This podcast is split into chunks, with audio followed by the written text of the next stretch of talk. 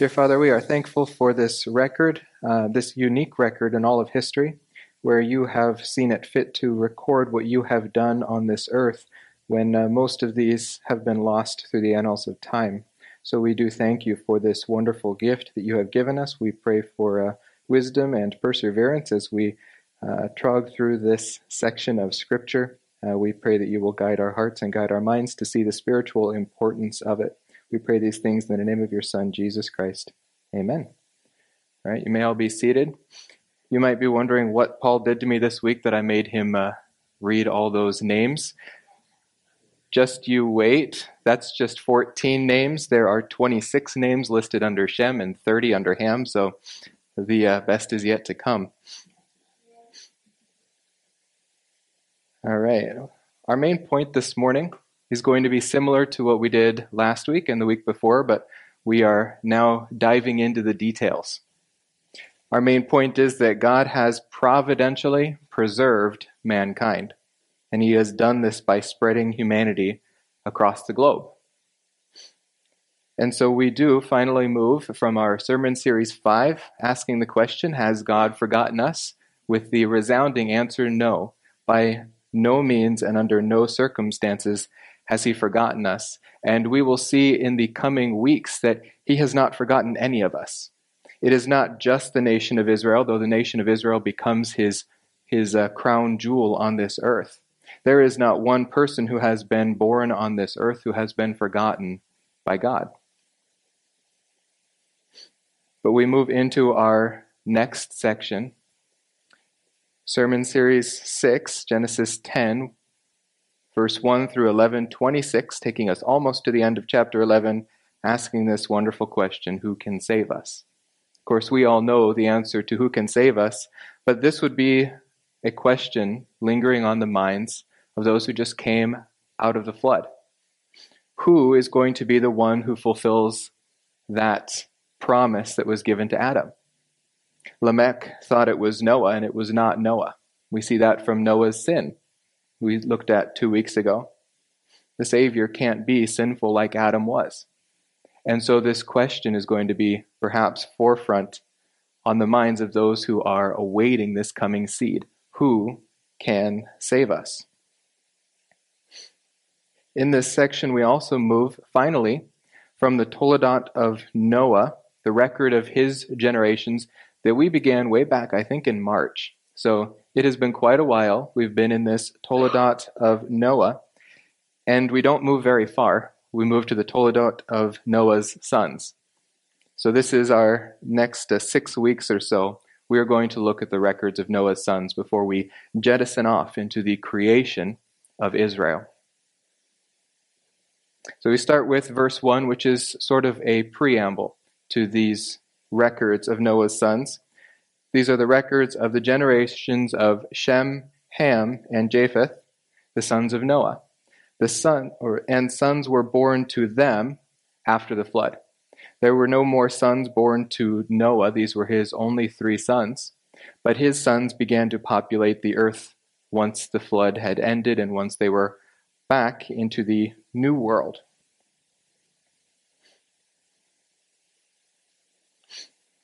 And there is a consistent pattern in these records of Noah's three sons. First, we see which line uh, Moses is speaking about. Then we get a, an extensive list of names with very few notes. Uh, mostly, it's just the names and the relationships. Of course, when there is a note, we want to pay special attention to that. And then there is a designation of the lands which they went to. So that is uh, going to be, I hope, not monotonous, but it will be detailed this morning. We start then with the line, but again, we need to fill in a bit of background material. What exactly was this post diluvian world like? The world after the flood had undergone plenty of changes. And in Genesis 8:22, we're promised many different kinds of cycles. The cycles of day and night would continue, the cycles of summer and winter would continue, but also these cycles of cold and heat. The world was entering into a cycle of cold, and it was going to last about a thousand years. This would divinely provide the opportunity for man to spread over the entire globe before it was once again isolated and God had protected nations on dif- uh, diverse continents. So remember, the effects of the flood would have necessarily created an ice age. When you superheat these oceans with volcanic activity, sending ash and toxins up into the atmosphere, and then you send them over cold continents, it's going to snow. It's going to build up ice. It's going to get very cold because the sun will have been blocked out. Anything but an ice age after the flood would be inconsistent with all that science teaches us. And it would also be inconsistent with the movements of man that we see in the hundreds of years after the flood. And so we want to remember that as we look at all of these names, the world is getting colder, ice is growing, and people are going to be mostly wanting to head south, I would imagine. But Japheth's children, interestingly enough, head north. And a lot of them will cross this, this land bridge over to Alaska and end up becoming the indigenous peoples of America. I know some will say that that's Ham or Shem, but I do think that was Japheth's line. Now, there's a bit of a misconception as well, perhaps uh, mostly the fault of bad pictures that have been drawn of Noah's three sons, where they make one white, one black, and one brown. Now I have a brother, we're both the same color, and I think that was probably the same with Noah's children. They probably looked the same. And in all three of them was the propensity for all of the genes that we see on Earth today. And it just depended on where they went and where those generations after generations after generations got isolated. The sons of Ham have traditionally been called the black races, but when the Egyptians drew pictures of the Phoenicians who were Hamites, they were whiter than most of the Shemites. The races don't come from these three different sons. The races come from isolated people groups and continued and multiplied bottlenecks in our genes. But this all comes as a result of God's command. God blessed Noah and his sons and said to them, Be fruitful and multiply and fill the earth. We see them doing that in this chapter. Chapter 10 is a record of faithfulness and dispersion. But we don't understand until we get to chapter 11 that it's also a record of judgment. Because man had been unfaithful at Babel, they had not spread out across the entire world. They came under one government. And so, chapter 10 is the record of the dispersion that happens after Babel. And then we're going to go back and get that information filled in. Also, remember, it's the Ice Age. Babylon's pretty cold.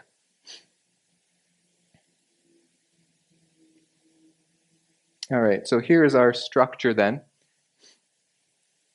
We want to remember that all of this comes on the heels of a covenant that God made with Noah.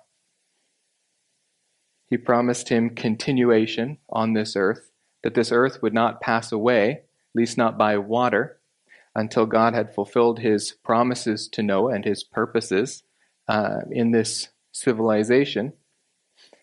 And at the end of chapter 9, Noah gives a prophecy about his three sons.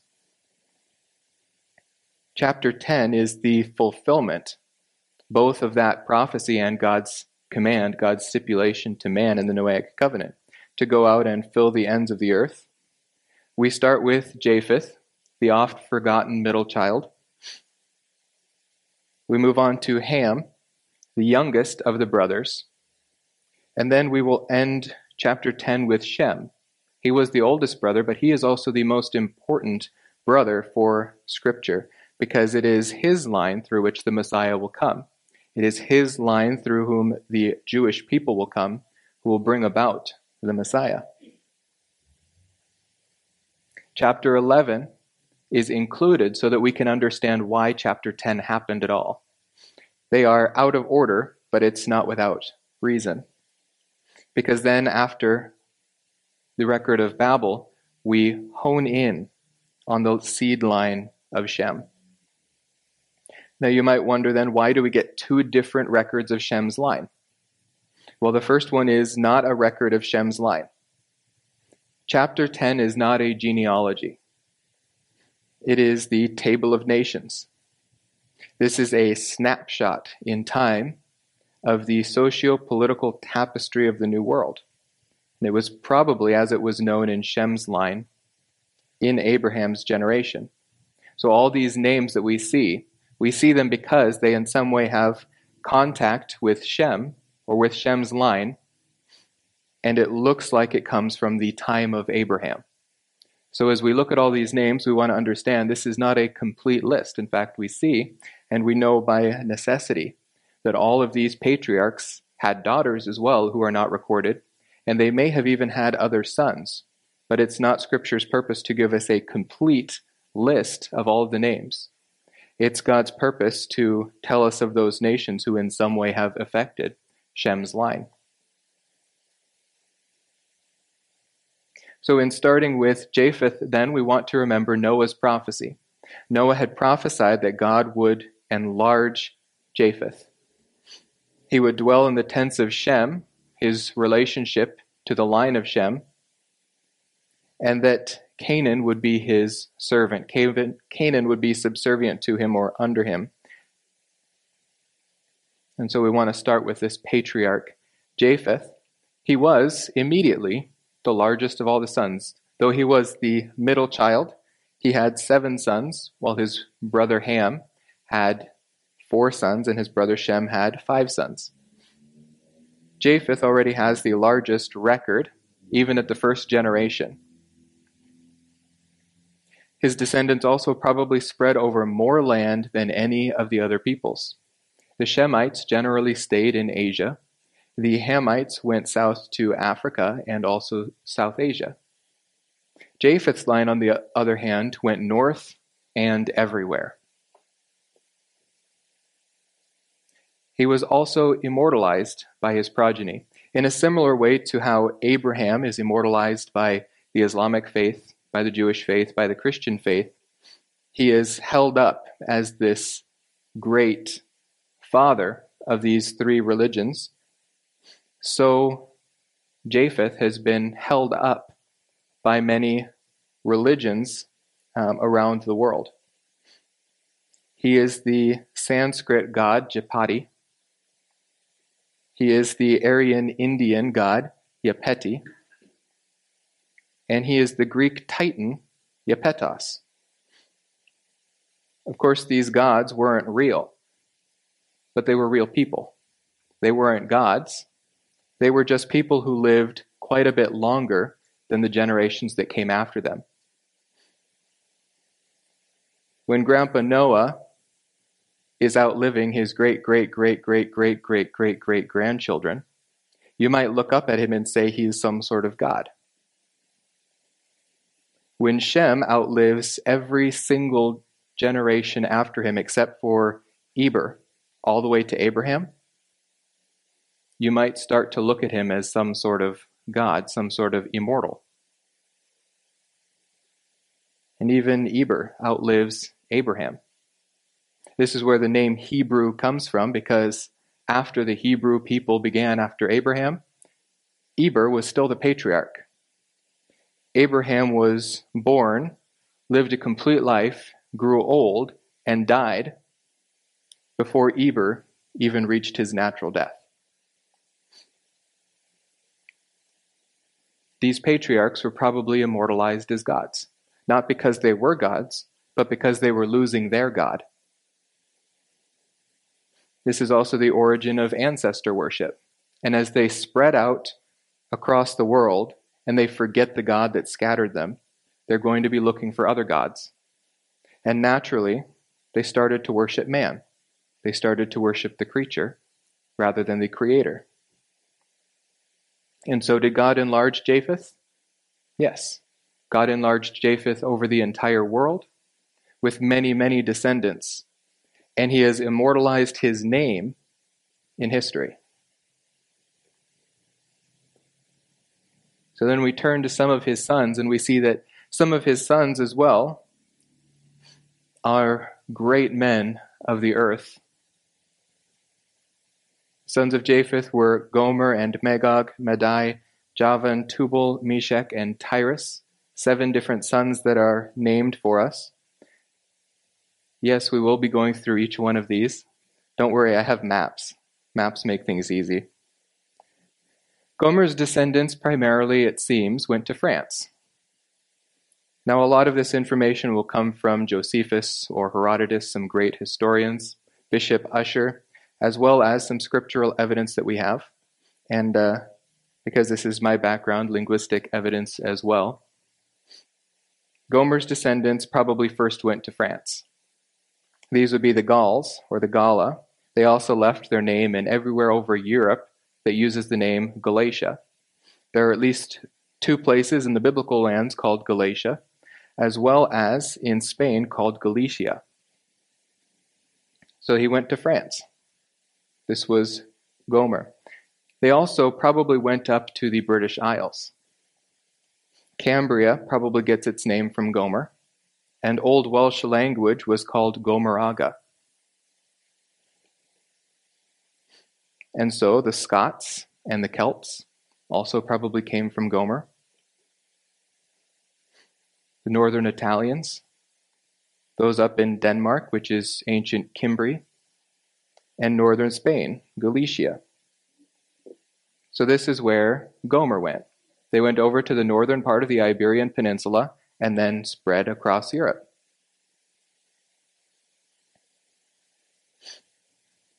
As well, just about anywhere that France has colonized has Gomerites. That includes Vietnam, Laos, and Cambodia. Now, there's going to be one thing that becomes quite apparent. They didn't stay within any borders. As they were spreading out, they're mixing, and they're not mixing just with other Japhethites, they're going to mix with Shemites and they're going to mix with Hamites as well. So it's almost impossible for most people to trace their lineage back to any one patriarch because they probably come from many patriarchs. Gomer also it records for us three of his sons, Ashkenaz, Riphath, and Togarmah. Ashkenaz is the Jewish name for Germany. And the German Jews around the time of the Holocaust were called Ashkenazis because it was believed that they had gone and mixed with the Ashkenaz. This name has left its mark in Armenia as well, and it's also been found in Sweden, Norway, Iceland, Poland, and probably even the Vikings that went to America.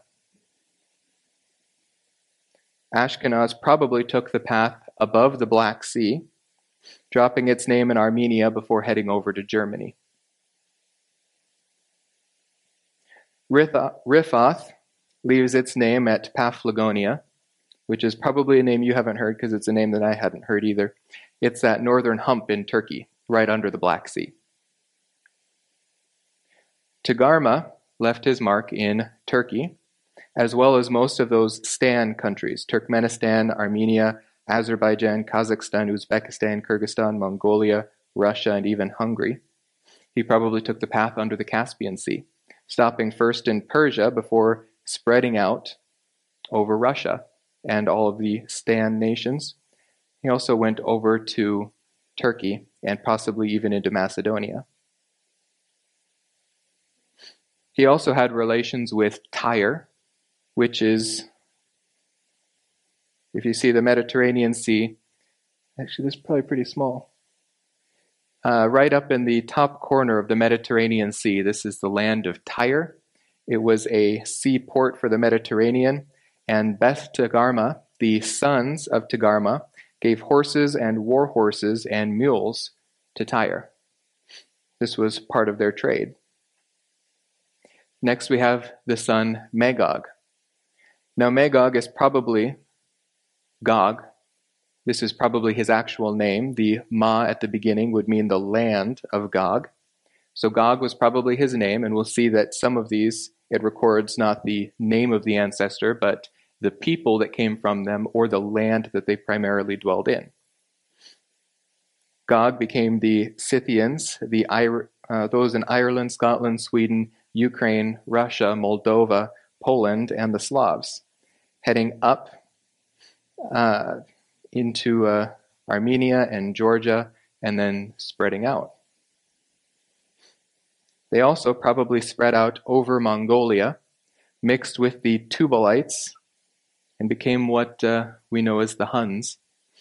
This is a pretty poor rendition from the film Mulan of one of the Huns. But uh, this is an artist rendition that's probably a little more accurate. The Mongolian Empire ruled much of the world at one point. Madai is known elsewhere in Scripture as the Medes. These mixed with the Persians, so they would have gone right over into Persia, modern day Iran.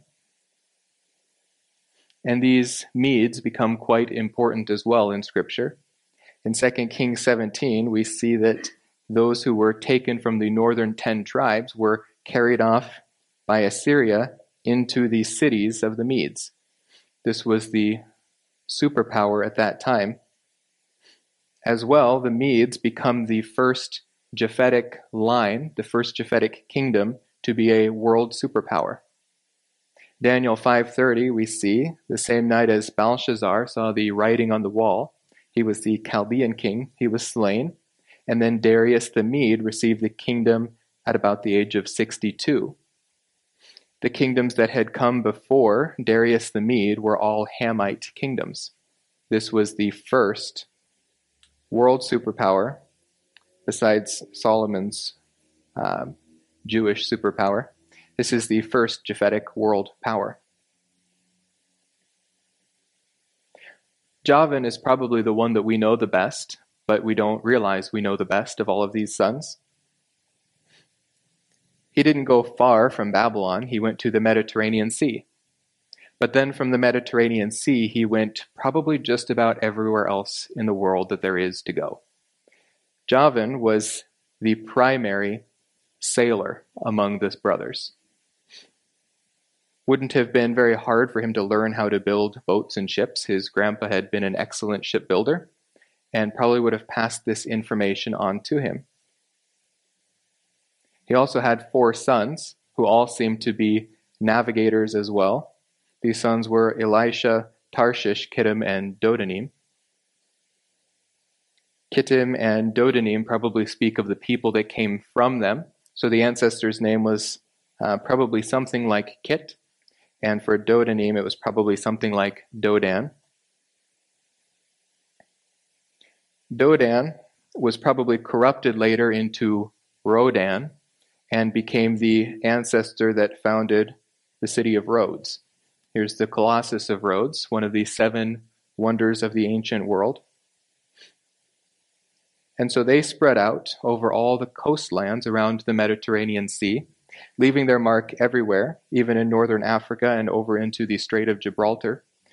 But nothing would have stopped them from going through the Strait of Gibraltar, spreading their descendants once again up into the British Isles, and then either down around Africa and into other locations, which I think they did that as well.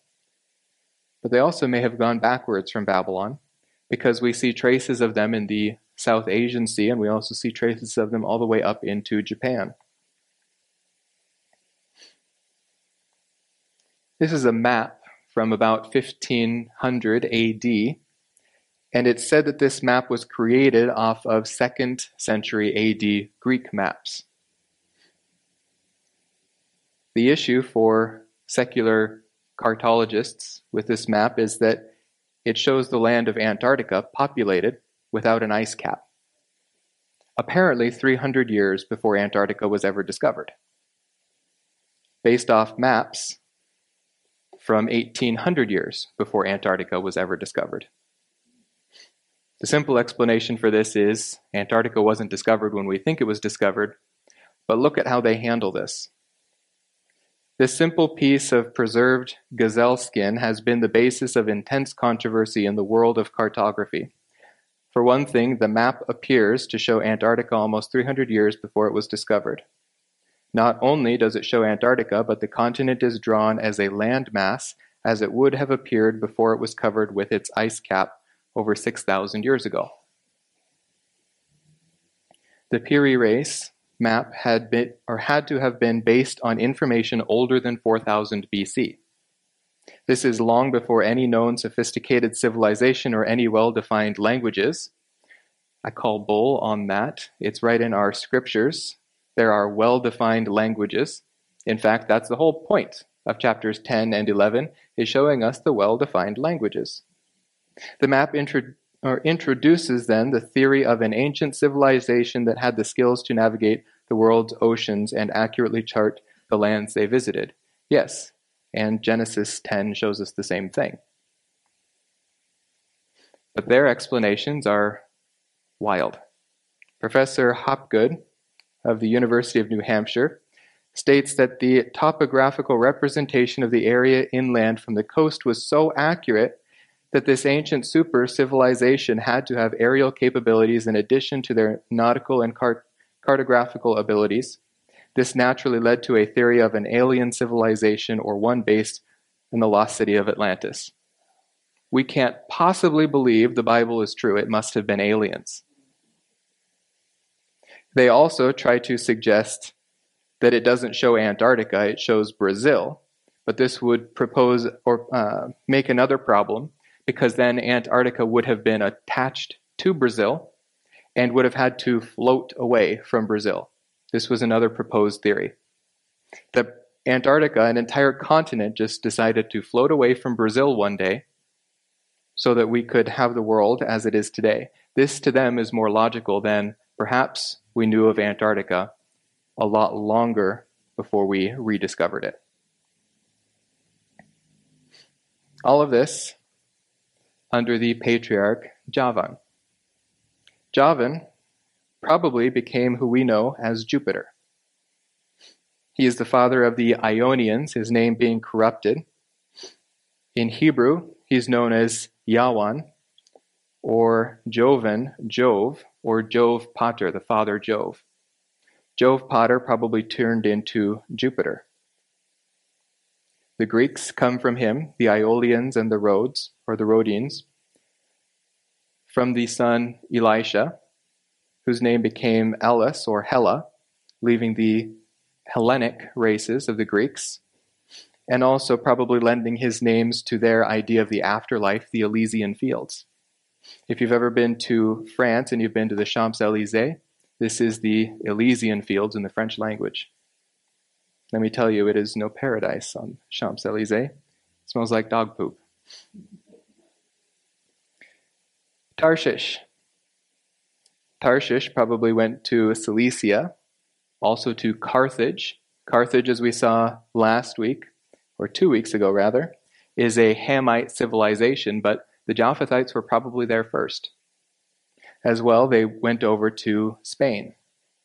So when Jonah decides he doesn't want to go to Nineveh, but instead he gets on the ships of Tarshish, this doesn't necessarily mean he's headed any one place specifically.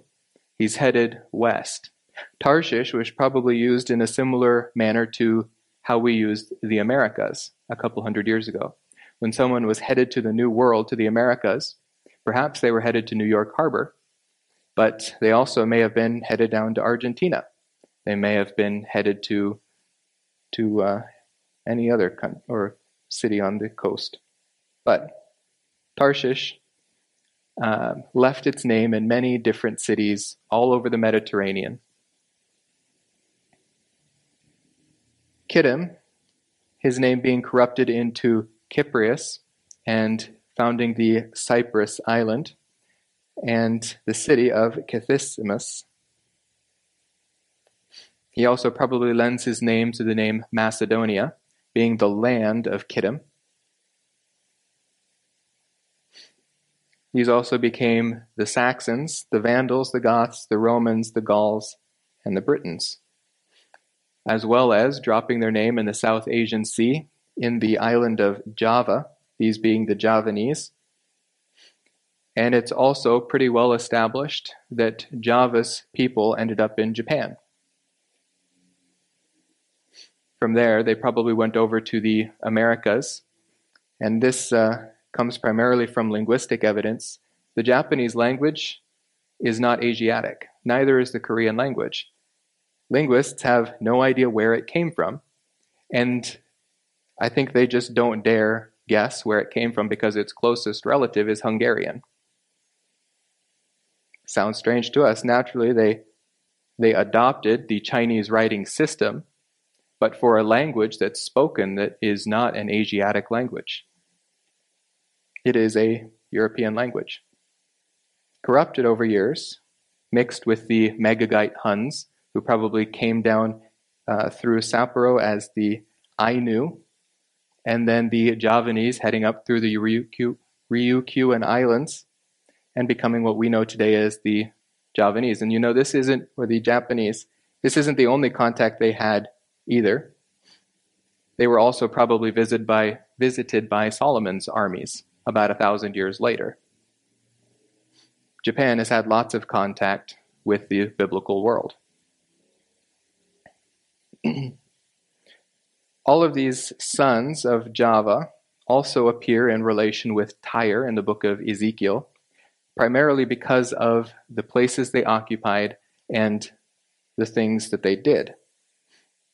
So in Ezekiel 27:3 it says, Say to Tyre, who dwells at the entrance to the sea, right there on the corner of the Mediterranean, merchants of the peoples to many coastlands, thus says the Lord God, O Tyre, you have said, I am perfect in beauty. Your brothers are in the heart of the seas. Your builders have perfected your beauty. Of oaks from Bashan, they have made your oars. With ivory, they have inlaid your deck. Of boxwood from the coastlands of Cyprus.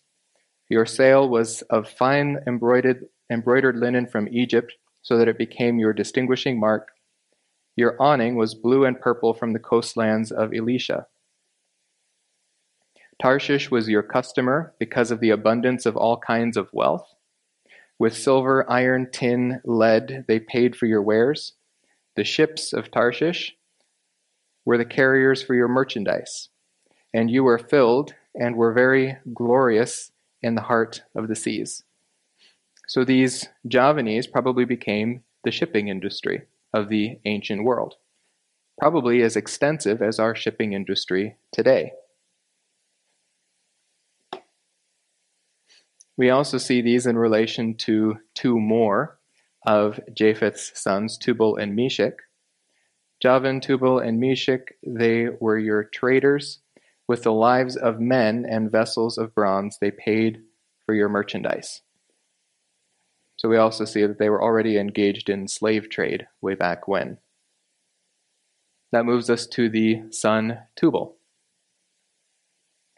Tubal's descendants became the Caucasian Ibers in the Iberian, or not the Iberian Peninsula, but Iberia of Eastern Europe, the Georgians, the Italics, which were one group that entered into the Italian peninsula, the uh, north of Georgia, the Tabal region.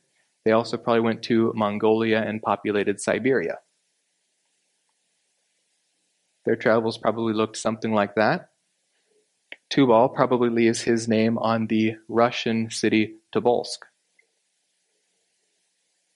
His brother, Meshech, they're almost always mentioned together. I almost wonder if they were twins or something because they seem to have traveled, traveled as a herd. Meshech left his mark in Cappadocia, in Georgia, and in the Caucasus as well as northwestern Russia. We can see the corruption of his name from Mosok to Mosky to Mosca to the Muscovy people, who then settled in Moscow. They also headed north and became the Finns, the Baltics, or Hungary, and even mixed in with the Huns. So Meshech's line probably looked something like this. Last we come to Tiras. Tiras' descendants were the Bulgarians, the Romanians, Serbians, Bosnians, those in Croatia, Turkey, the Etruscans, who were a warring clan with the Italics in Italy, the Thracians of Thrace, and also the Trojans in Troy. So, once again, the grandson probably learned how to be a big master builder from his grandpa who was excellent at building boats, and here now we have the Trojan building horses instead. Tiras probably went in this direction. Now you'll notice something from a lot of these sons of Japheth. Many of them appear again in Ezekiel 38 in one of the last great wars of this civilization. They will come against Israel. Ezekiel says, or uh, records, Son of man, set your face toward Gog of the land of Magog, the prince of Rosh, Meshech, and Tubal. And prophesy against him and say, Thus says the Lord God, Behold, I am against you, O Gog, prince of Rosh, Meshech, and Tubal, those who went up into the extent of the north, whom God will bring down with a hook in his jaw to wage war against Israel. He will miraculously destroy them, though, but we see that even into the prophetic future, God has a plan for these nations and for these lands. And so that leads us to our last point here. Genesis 10:5. From these the coastlands of the nations were separated into their lands, everyone according to his language, according to their families and into their nations everyone according to their language. We see this must have happened after the events in Babel, because they all had one language until the events of Babel. But also notice that all of that that we just looked at from those maps is just summarized very briefly and simply by Moses. From these, the coastlands of the nations were separated. That's all he has to say on the matter. That's the most important point.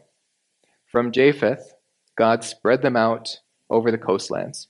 This is probably the most extensive spreading of any of the sons of Noah. And we don't want to forget that God does have a plan for each one of these nations. Most of them forgot God relatively quickly, started worshiping their own ancestors. Perhaps their ancestors were not doing a wonderful job of teaching them about the God who carried them through the flood. They started worshiping Iapetus, Japheth, and Jupiter, Javan. But in Acts 17, Paul reminds us that God had all of this planned out. He made from one man every nation of mankind to live on all the face of the earth, having determined their appointed times and the boundaries of their habitation, that they would seek God, if perhaps they might grope for him and find him, though he is not far from each one of us. It was not God's purpose to spread them out so that he would they would forget him, but to preserve them because they would forget him. But still, if any were to turn to God or to seek after God, the God of their ancestors, not the God who they believed to be their ancestors, God was not far from them. Psalm 86 reminds us there is no one like you among the gods. O Lord, nor are there any works like yours. All nations whom you have made shall come and worship before you, O Lord, and they shall glorify your name. And how true that is. Though in this civilization, in this present world, the nations do not worship God. Those who have been faithful throughout this civilization, when they enter into the new, their nations will be their inheritance. And as those nations, they will worship the Lord. Zechariah 2 records this from the millennial kingdom, the kingdom civilization. Sing for joy and be glad, O daughter of Zion.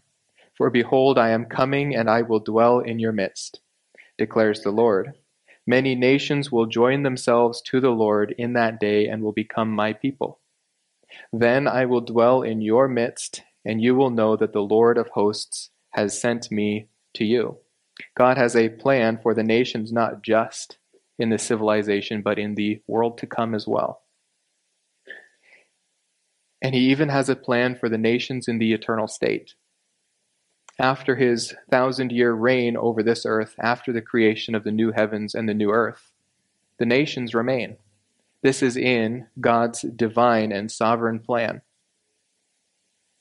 Revelation 22 records Then he showed me a river of the water of life, clear as crystal, coming from the throne of God and of the Lamb, in the middle of its street.